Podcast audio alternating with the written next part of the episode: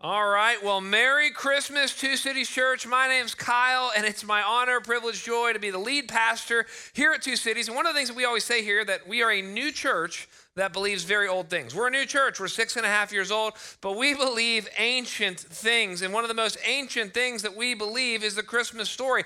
It's what Christians have always believed. And if you've got to leave early, I'm just going to give it to you. What is the Christmas story? It's that we could not save ourselves, so God came to save us that we could not go to God, so God came to us. And in the most surprising and shocking way, He came to us through a virgin birth of a teenage girl in a small town named Nazareth. That's what we're going to talk about. But that's not what we normally talk about as Americans at Christmas. I mean, Christmas is kind of a strange time for us, right? We decorate our houses in kind of ways that if you explained it to somebody, you're like, uh, yeah, I cut a tree down outside and I bring it inside. Why? I hang outdoor lights inside. Why? I hang big socks over the fireplace. Why? We do all these trans. I wear ugly Christmas sweaters. Why? Right? There's lots of things that we do at Christmas. We take additional time off. We travel, we spend time with friends and family. But maybe what we do at Christmas more than we do any other time of year is sing. Right? I mean, even this doesn't happen as much anymore, but there used to be people that would just Christmas carol. I mean, how strange is that? They just knock on your door and you open up and they're like, Can we sing you a song? This is strange. And, and there's a whole genre of music, right? It's Christmas music or it's holiday music, right? And there's, there's, there's Christmas music that's about the season, and there's Christmas music that's about the Savior. Christmas music that, that is about the season is like rocking around the Christmas. I'm not gonna sing it for you, but you know what I'm saying, okay? Or, or, or All I Want for Christmas Is You by Mariah Carey, which could be about the Savior if you were singing it to Jesus. But that'd be a little weird, okay?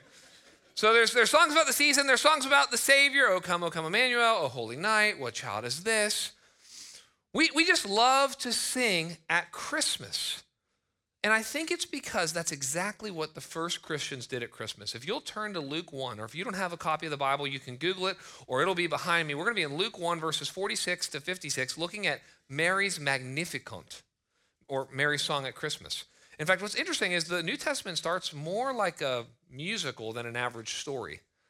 Don't you just love musicals? I think we all, it's okay, guys, you can even admit it. You love musicals too, okay? It's all right.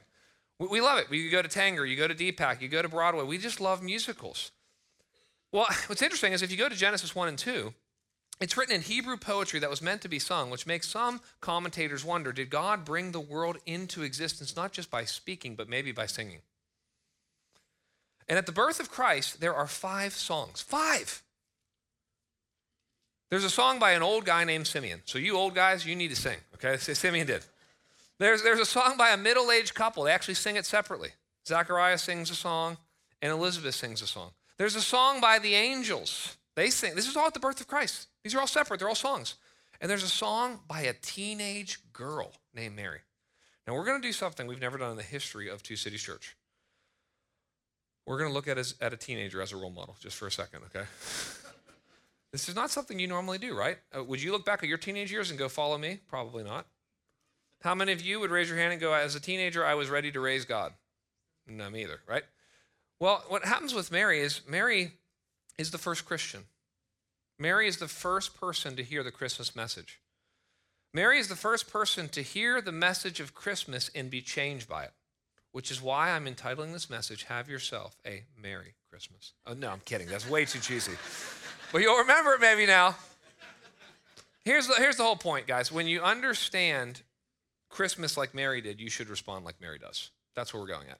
She's a great model of worship, of joy, of gratitude, and of humility. But I'm getting ahead of myself because before we can talk about Mary's song, we have to talk about Mary's story and Mary's situation, which was a hard one. Mary is, we think, 15, 16, 17 years old. She's from a really small town. It's called Nazareth. And, and you, you can know how small a town is by looking at the well that they had at that time. And the well was so small that we know that it couldn't hold more than 100 people in that town. So think about 100 people. I mean, that's probably less people than were in your high school. Unless you were homeschooled, then that would be a pretty big group. Okay, no. But what I'm saying is, she grew up in a town that's very, very small. And what happens if you're in a small town and you get pregnant out of wedlock and it's also a very religious town? Not, it's not going to go well for you. And so Mary's a, a, girl who's in an interesting situation. And it's interesting because we don't really talk a lot about Mary. When's the last time you heard a sermon on Mary that wasn't at Christmas? right? I mean, because what happens is the Catholics think too highly of her, and the Protestants too think too lowly of her, right? And if you're here tonight and you're a Catholic, I'm a recovering Catholic. Welcome, you're safe here. Uh, and you can talk to me afterwards. You can call me Father Kyle if you want. Um, but, but here's the thing about um, the Catholics, they have too high of a view of Mary. Here's what I mean by that. They, they think that she can answer prayers. They think that she, uh, in some cases, is sinless. It's like, no, no, she, she actually, in this uh, song that we're going to read, she uh, says that God is my Savior, so she needs a Savior. They think that she can answer prayer, that she can dispense grace. So it's easy to pick on the Catholics. I'm actually going to pick on the Protestants, which, if you didn't know, that's our tribe team tradition. We tend to have too low of a view of Mary. Do you know we're told? It's like we're told that Mary was uniquely favored by God and uniquely blessed among women. I mean, think about it. God had one choice at one lady who was going to be the mother of his son. That's a pretty important question. I mean, some of you don't feel comfortable letting anyone else drive your car. Okay? God's saying, Who could I trust to raise my son? Now, I know why we forgot about Mary. We forgot about Mary because we forgot about mom. We live in a society that doesn't value motherhood, and a society that doesn't value motherhood will soon forget about Mary. Do you know what the most popular image in all of Christianity is? The most, the most painted image? Well, it doesn't take a lot to think of. It's, it's Jesus on the cross. Do you know what the second most popular image in all of Christian history is? Mary holding baby Jesus. We've remembered the first image, we've forgotten the second image. Mary is going to get news that is going to make her life better and harder. Have you ever had that happen to you? It's called getting married, if you don't know that, okay? better was the honeymoon, harder would be the rest of your life, okay? Uh, no, it's called having a kid. I love all three of my kids, but made my life better, made my life harder. It's called having a meaningful career. All of these things in your life, they make your life better and they make your life harder. That's actually what happens in Christianity. Your life is better. Okay, my past can be forgiven, my present can have purpose, my future can be secure. That sounds better. Okay, I need to die to myself. I need to repent. I need to be willing to serve and sacrifice. I need to put to death the worst parts of me. That's harder. Well, I want you to see today the way that Mary responds. You've already seen it in that video we showed you at the beginning. I know you thought we were showing you an episode of The Chosen. That was not what that was. We, our team put that together. That was actually the song was sung in the original language. That's Aramaic. You heard the song, the language that Mary would have sang it in. And you've heard it read. Now we're going to look at it verse by verse. Look at me at verse 46. Here's what it says. Verse 46 says this. And Mary said, My soul magnifies the Lord. So if the purpose is to look at Mary and go, how she responded at Christmas is how we should respond, the first thing we see that Mary does is worship. Now she says, magnify the Lord. We often sometimes say glorify the Lord. But here's my one of my pet peeves, and I've got a couple of them. But one of my pet peeves is when we use religious language that people nod and make listening noises to, but don't understand what it really means. I think a lot of people are trapped in churches with a bunch of religious language that they don't know how to live out. So if I if I tell you, imagine saying to your son, "You're going to college, glorify God." It's like, uh, okay, what does that mean? Does that mean I read my Bible a lot? Is that what that means? What does glorify God mean? Does that mean I'd be a good person? What does glorify God? Do I pray a lot? Is that what I do? What do, does glorify God mean I talk about God a lot? What does glorify God mean? Glorify God means you make him look great with your life. That's what it means. Well, then you might go, well, how do I make God look great with my life? It's like, I don't know. That's your, you have to figure that out for yourself. It's based on your personality. It's based on your sins that you're struggling with. It's based on the suffering you've been through. It's based on the life stage that you're in. It's based on the relationships that you have. It's based on the position that you're, you, you're, you occupy. I mean, there's lots of different ways, but the adventure of your life is to actually wake up every day and go, how could I make the invisible God visible through how I live my life? You know, the first thing we're told about you and me and all of humanity is that we're made in God's image. Well, what's the point of an image? Well, I don't know. If there was an image hanging on the wall of Abraham Lincoln, what would be the point of that image? To remind you of Abraham Lincoln, obviously. That's the only reason that image is there. The image is only there to be a pointer to what it points to. Well, she says something strange. She says magnify. It's like, well, how do you make how do you magnify God? I thought God is like as big and awesome as he could possibly be. You can't make God any bigger than he is. Like, how do you magnify the greatest being ever? Here's what Mary's saying. It's not that God is small, it's that he seems small to people. He looks small to people, right? I don't know. Think about your work. I mean, if you're probably honest, God feels really small at your work. You're like, nobody talks about him. Like, there's the only, when do we talk about God? Only when things go bad, obviously. There's no like, oh, it was an amazing day and the weather's awesome and the leaves are changing and, in, and I got up and I'm healthy, thank you. No, it's like it's only when tragedy or tsunami or tornado happens. And then all of a sudden, God's in the front page again with the question, where was God? Oh, interesting. We only think about God when things go bad. God seems small in people's schools. I don't know where you're headed tonight or tomorrow. God might seem small in your whole Christmas celebration. In fact, I think what, what Mary's saying is sometimes God looks smallest at Christmas. I think this is maybe why Christians, and they don't need to, they shouldn't get upset about this. We shouldn't get upset about this. But every once in a while you'll see Christians and they get upset when people say happy holidays instead of Merry Christmas. And it's like, well, we just need to grow up and realize that we live in a pluralistic society and no one's trying to hurt our feelings by saying happy holidays. But I think maybe the best part of us, if there is a good part of us in this, is we just feel like, come on, did we forget? Has just everybody forgotten that Christmas, the first word in that is Christ? And so, she, so how do you magnify God? Because you don't magnify God like a with a magnifying glass. You know what does a magnifying glass does? It takes small things and makes them look big. You know, and kids use them to like, kill ants in the summer, right? That's what we do with magnifying glasses. But what does a telescope do? A telescope takes things that are really big and finally shows you how big they really are. That's what a telescope does. We're supposed to be a telescope. We're supposed to say, this is how big and great and awesome God is.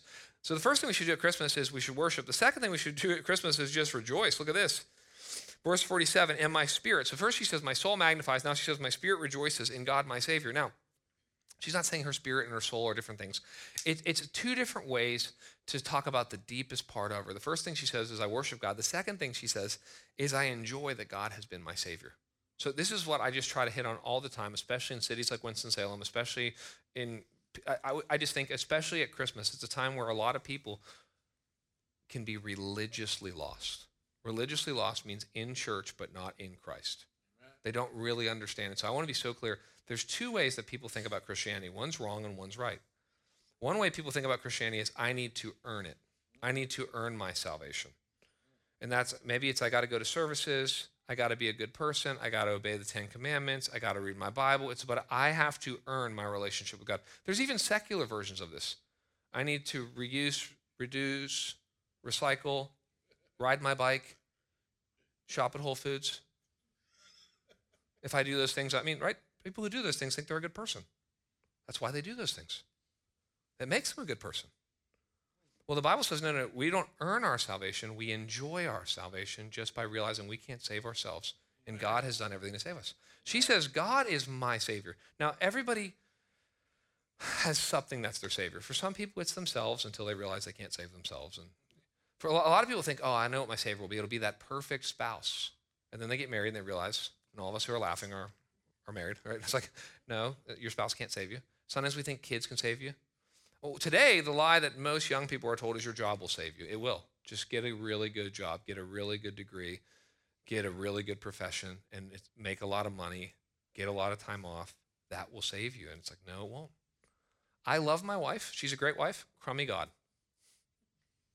I've got three. I mean, I, I genuinely blown away by how great my kids are. They're, they're, they're well behaved, they're joyful, they're pleasant to be around. Great kids, crummy God. I love what I do. I cannot believe I get to do this for a living. I mean, genuinely, I'm humbled every time I get to be up here. I'm like, I love what I do. Great career, great calling, crummy God. And what happens here is Mary realizes, okay, God has to be my Savior. Look, look what happens. She says this For he has looked on my on the humble estate of his servant. Now, she uses really personal language about God.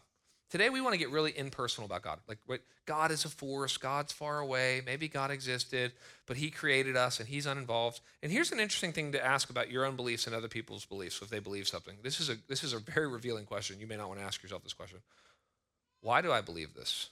Why would I want to believe this? What's the belief under this belief that would make me choose this belief? Let me give you an example. Why would people want to think God's impersonal? Like, why would somebody want that? Why would they want to think God's distant? Why would they want to think God doesn't care and God's uninvolved? Because a God that is distant and impersonal and uninvolved is a God I don't have to be accountable to. Amen. I'm not saying that's the only reason people believe that. That's a big reason people believe that. She has a very personal view of God. She says this. This is one of the only references to herself in the whole song. She says, and this is the other thing we have to remember at Christmas God sees my situation. That's what she says.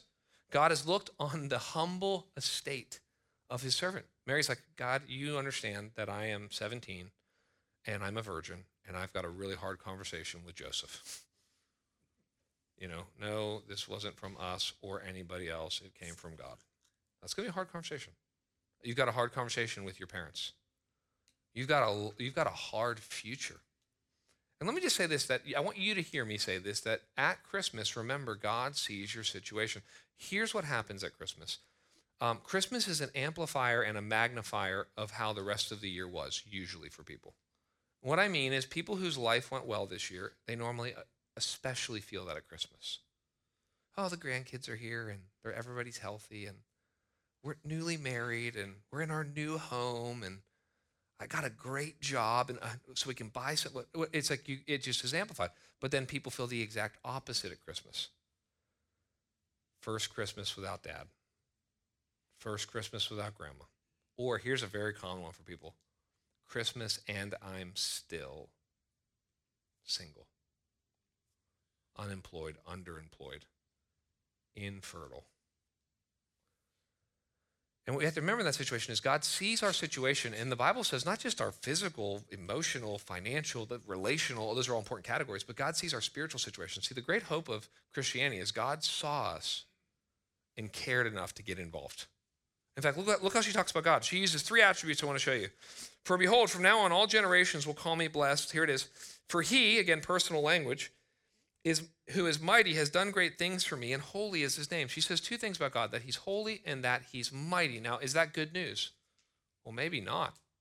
If we're sinful and we're finite and we're broken and we're rebellious, why is it good news that God is holy and mighty? Holy just means, holy literally means separate from you, above you, different than you, completely unique. Like we tend to think about God as like, God is a, I think the average American thinks God is a bigger, smarter version of me. I mean, he's bigger because he's like omnipresent, right? So he's big because he's everywhere. Fine, he's bigger than me. And he's smarter than me. Okay, maybe he's a lot smarter than me. It's like, no, no, God is so unbelievably above you, it's hard to explain it with words. But then the good news is he's done things for me. Now, why would he do that? Look at the next verse.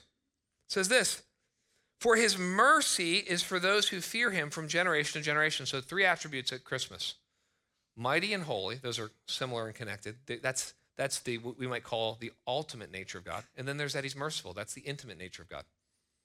Or as theologians like to say, the transcendence and the immanence of God, both together. And, and here's the whole idea that it would not be good news if God was holy and mighty if he wasn't also merciful. Merciful is God moves toward the mess. Merciful is, um, mercy is God does not give us what we deserve. We deserve judgment, we deserve wrath, we deserve hell. And grace is God gives us what we don't deserve. Well, here's also forgiveness, and here's also adoption, and here's also heaven. It's like, wow.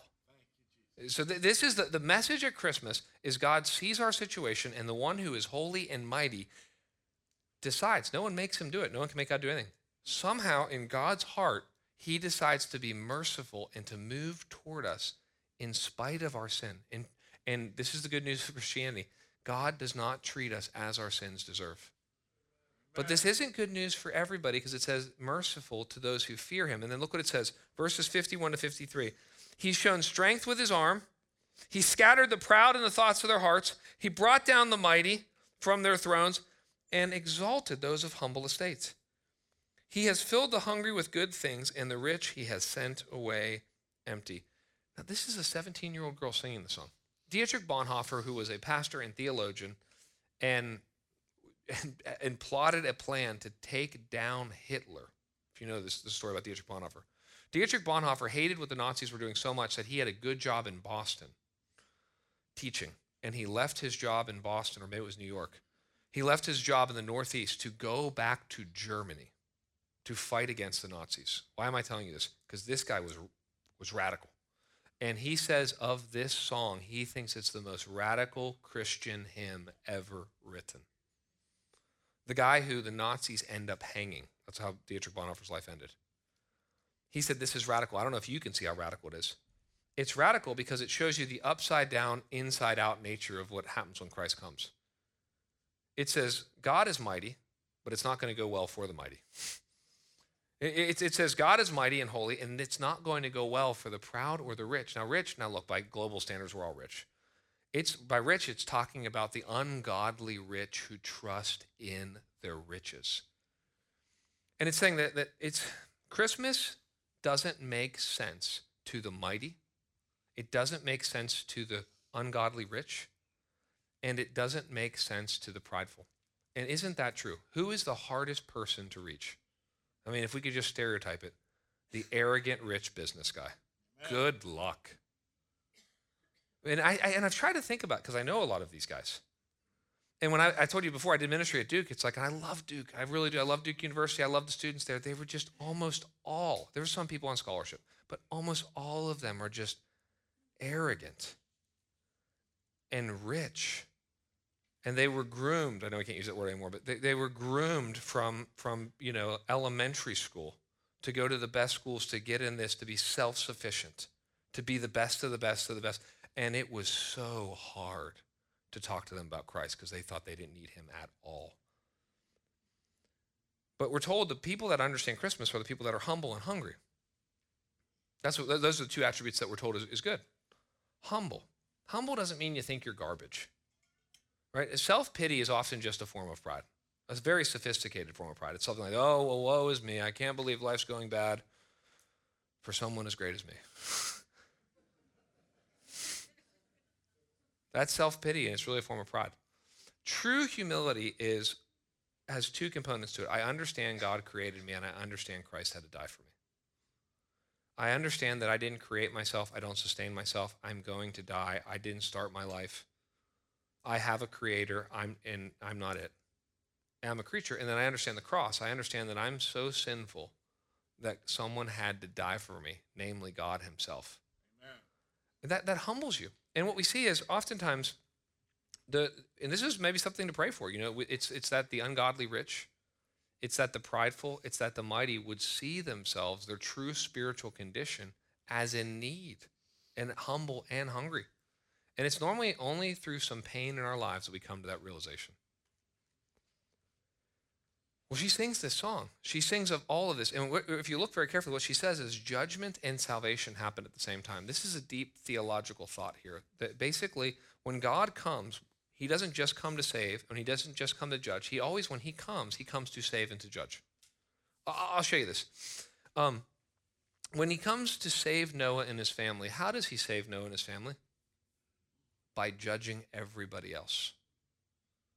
The most famous story, I think, in the Old Testament is the story of Israel and their Exodus. And we're like, oh, it's so awesome. Israel, Moses splits the Red Sea and they head through the Red Sea and man, Israel's saved. Yeah, do you remember what happens right after that? And all of the Egyptians are judged. It's a key part of the story. How can they be safe after they get on the other Red Sea, on the other side of the Red Sea? How could, how could they be safe? How can they know they're not going to get in trouble again? Because God judged somebody in their place. Oh, now you get to the New Testament. Oh, Jesus was judged on the cross in our place. He was judged so that we could be saved. This is the message of Christmas that when God comes, he comes to judge and to save. And he saves those who are humble and hungry and see that the only thing they bring to their salvation is their sin. And let me tell you, every year, what we see in our church is the people who end up stepping up and getting baptized and coming to Christ it's usually people who had some wake up call in their life. That's what God does. God uses a megaphone, you know? Maybe that's what you need to pray for the people that you love this year. It was an illness and injury, it was a rebellious teenage son, it was a financial crisis, it was strife in their marriage, it was problems at work. And God used it to say, You're more humble. You need to be more humble, and you're a lot more hungry than you're willing to admit. But then look how she finishes the song. Verse 54 he has helped his servant Israel in remembrance of his mercy as he spoke to our fathers, to Abraham, and to his offspring forever. There's just so much Bible in this. She's talking about Israel. She's talking all the way back to Genesis 12. I mean, that's the very beginning of the Bible, basically. She's talking about Abraham. How, is, how can she be so confident in the midst of such life changing news? Because she knows her Bible very, very well. I mean, it's unbelievable how well this 17 year old peasant who is illiterate knows her Bible. I mean, everybody was illiterate back then. I mean, the idea that you'd have your own Bible in your own language that you could afford and are able to read is about 300 years old. now, today, the average American Christian, I think I read one place, said that the average American Christian has seven Bibles in their home for every Christian in the home. And we don't know our Bibles as well as Mary does. We've got it on our phones and on our apps, and we, we don't know it. Mary quotes at least or references at least 15 different passages of scripture in these 10 verses. Mary quotes from at least five different books of the Bible. Here's what happens with Mary Mary gets bumped, and what comes out of Mary is scripture. What happens when you get bumped? What comes out of you? Anger? You know, quoting Oprah on self help? Or whoever, whatever podcast you, well, this is what, you know, this is what they say we should do if then these things happen. This is what Dr. Phil says. It's like whatever you've been putting in you is going to come out of you when you're bumped. Amen. And people want, that. it's very, very shocking to people what comes out of them. They don't know. You don't know what's in you until you're bumped. Then it comes out of you. And it's very, for most people, it's a, not a pleasant experience you know, you'll often talk to people, uh, you know, in, in their early years of marriage, and they'll say something like, I was not angry until I got married. It's like, well, the theologically correct answer is actually you were never, you created a life in which you were never able to be bumped, is what happened. And it's very easy. I mean, we're wealthy Americans. You can create enough space and have your own room. I mean, you're always in a climate controlled environment. You know how new that is? Some of you haven't sweat in years. That's another sermon. Um, no, but it's like we, you know, our, our lives are so, like, we have so, you're always well fed. You know, it's like we, you, we have so much peace. You, you can't understand it compared to how people live before us. So it's like we're almost never bumped. That's why suffering is the main thing that bumps us in our lives. It's the only way to know ourselves. I mean, there's two ways to know yourself. One way to know, because we don't know ourselves, right? If you knew yourself, you wouldn't need psychology, anthropo- anthropology, uh, counseling, therapy. Is, I mean, why do you go to counseling and therapy? It's like, I don't know myself. I don't know how this is affecting me. I don't know what's going on in me. It's like, of course. The only way to know yourself is in community if people will give you honest, immediate feedback. Amen. And most people are like, I don't want that. So the only other way to get to know yourself is to go through suffering. It's the only other way. That's why they say suffering introduces a man to himself. And we don't like what we see. For Mary, she's full of scripture. So when she gets bumped, that's what comes out. And what's really interesting to me is that she has a very God centered view of life. She mentions herself one time, basically to say, God, thanks for seeing me. And it makes me think that when most people, when hard things happen in, in people's lives, they, they tend to respond one of three ways. Uh, the first way is the victim mentality, okay? And if you're under 40, that's normally how you respond. I'm not saying there aren't real victims, of course there are. The victim mentality, though, or what used to be called the martyr mentality, is people act when something bad happens to them like they're just a passive recipient of it who can't control how they're responding. Well, this is how everybody responds who has a difficult marriage, isn't it? This is how everybody responds who has a bad boss, right? This is how everybody responds who gets sick. It's like, no, it's not how everybody responds. For sure, it's not how everybody responds.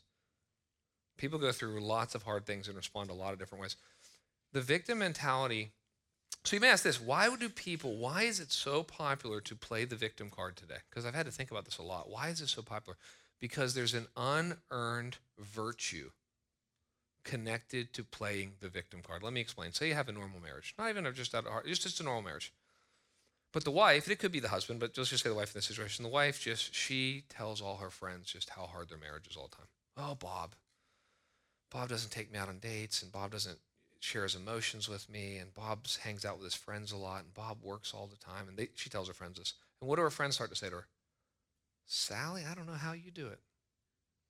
You are a saint. I don't think I could put up with what you're putting up with immediately a person gets to have virtue by being by playing a victim. People can do it about their work, you can do it about any other. That's if you're under 40. If you're over 40, you tend to play the victor card. And it's you act like you can do things even when you can't. You trust way too much in yourself and you're not uh, willing to show any weaknesses. By the way, this is why like anybody who's over 50, if they're going to counseling, they'll never tell you. And anybody under 40, if they're going to counseling, they tell everybody off to my therapy session again, right? It, it, it's a total different mindset. It's a total different mindset in how to think about the world.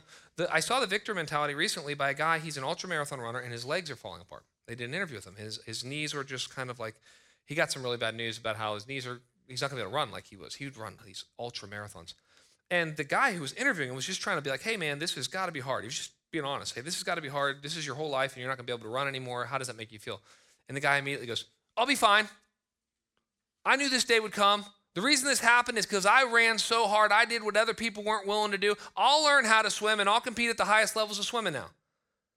And I just, I don't know this guy. I was watching this just online, but I'm like, I don't believe him. I don't think he believes himself. I don't think the person who was interviewing him believes him. It's like, what's the right answer? The, the, the honest answer is, yeah, this is going to be really, really hard. Maybe I ran too, too, too hard. Maybe I put too many eggs in one basket. Yeah, I'll learn how to swim, but it's just still really hard. Well, Mary doesn't do the victor mindset. She doesn't do the victim mindset. She, she does the third way. She says, I need a bigger vision of God eh, that changes how I view myself. That's what Mary does. She has a vision of God as mighty, holy, merciful, who sees her situation so then she can respond with faith, with gratitude, and with grace. Because look what has to happen. Look at, look at here, verse 56, how it ends. verse 56 says this And Mary remained with her. Now, who's her? Elizabeth, her older cousin, who was six months, months pregnant with John the Baptist. So, Mary, I didn't tell you this. The story starts with Mary going to hang out with Elizabeth. Why? Because pregnant women love to hang out with each other. Okay? That's what they do. They talk about, you know, what it's like to be pregnant. They share their birth stories, right? For women, birth stories are the same as what war stories are to men. You know, it was painful. It lasted many hours. I mean, all that kind of stuff. Same, same thing. And, and so they're, they're together. They're having this conversation. Look what happens here. And Mary remained with her about three months and returned to her home. Why three months? Because Mary, because Elizabeth was six months pregnant. So she waited for John the Baptist to be born. Why did she do that? We don't know all the answers. One, of the, one thing that we think is maybe Mary needed to see another person trust God. And if she could see Mary trust God, maybe that would encourage her in the future. Isn't that what we all need? Amen. If you're a parent, what you're trying to be to your kids is Elizabeth. I'm going to, ever so failingly, I'm going to try to trust God in front of you. I'm, I'm going to repent. I'm going to grow. I'm not going to be, I'm going to be a perfect example of an imperfect person, okay? But I'm going to try to trust God so that hopefully in the years to come, when things happen to you, you'll say something like, I remember when mom and dad trusted God on this area. Maybe I could do the same. So she, she waits, but then it says, and if you look at the very end, it just says, and then she had to go home. It's like, well, here's how it ends Christmas has to end. We have moments, we have mountaintops, we have milestones that happen in our life. For Mary, it's getting to talk to Elizabeth, it's getting this vision from God, it's singing this song, and then she has to go home, right? And this happens to all of us. Christmas has to end. It's going to end in two days. And it gets really awkward, right? You're taking the Christmas tree down, you're like, oh, it's, it's all over. You're taking the lights down. Everybody is at work is depressed from January 2nd to April 1st, right? It's like, what do we do now? We celebrated all of our holidays. It was, it was Halloween, Thanksgiving, Christmas, New Year's, and now nothing, you know? And it's like, well, what does Mary do? Mary goes home and she, here's what she realized, and I hope you'll realize the same thing. Mary had a deep insight. Theology can change my biography.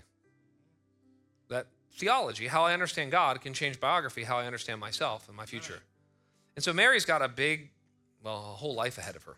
Mary, by the way, is going to be the only human who gets to be both at the birth of Jesus and the death of Jesus. And in between there is 33 years 33 years of having to continually say to God, I know that you see my situation. And I'm going to trust you. Now it's interesting because Mary has, is unique. She's unique. We talked about that. We probably don't realize just how unique, how unique she is. But Mary gets to carry Jesus in the womb. The Bible says every Christian can carry Christ in the heart. And it is better to have Christ in the heart than to have him in the womb. One person for nine months, one time, had Christ in the womb. But if Christ is in the womb, he leaves. If Christ is in the heart, he never leaves. And Christ can be in the heart of any person who would say, I'm humble and I'm hungry enough. And I'm here to admit I can't save myself. All I bring to my sin or to my salvation is my sin. See, Mary, I told you at the beginning, she was the first person changed by the Christmas message. But you can be the next one. Let's pray together. Lord, in a room like this, we just take a moment and we just we need to respond. We're going to sing in a minute. There's different ways to respond to the Christmas message. One of the biggest ways the people early on in the New Testament respond is with singing it. So we're going to sing Jesus be the center. And for some of you, as, as we sing this, you're going you're gonna sing and it's going to be actual and you're going to feel it and you're going to say, Jesus is the center of my life and this is really what I'm living for. For others of you, you're going to need to sing this song not because you feel it, but you're going to need to sing this song until you feel it. And it needs to be a prayer for you. It needs to be a prayer of surrender.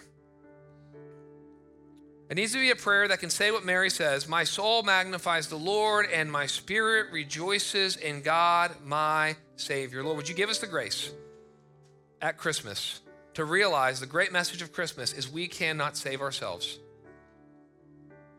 And so you came to save us through the person and work of Jesus Christ. It's in his name we pray. Amen.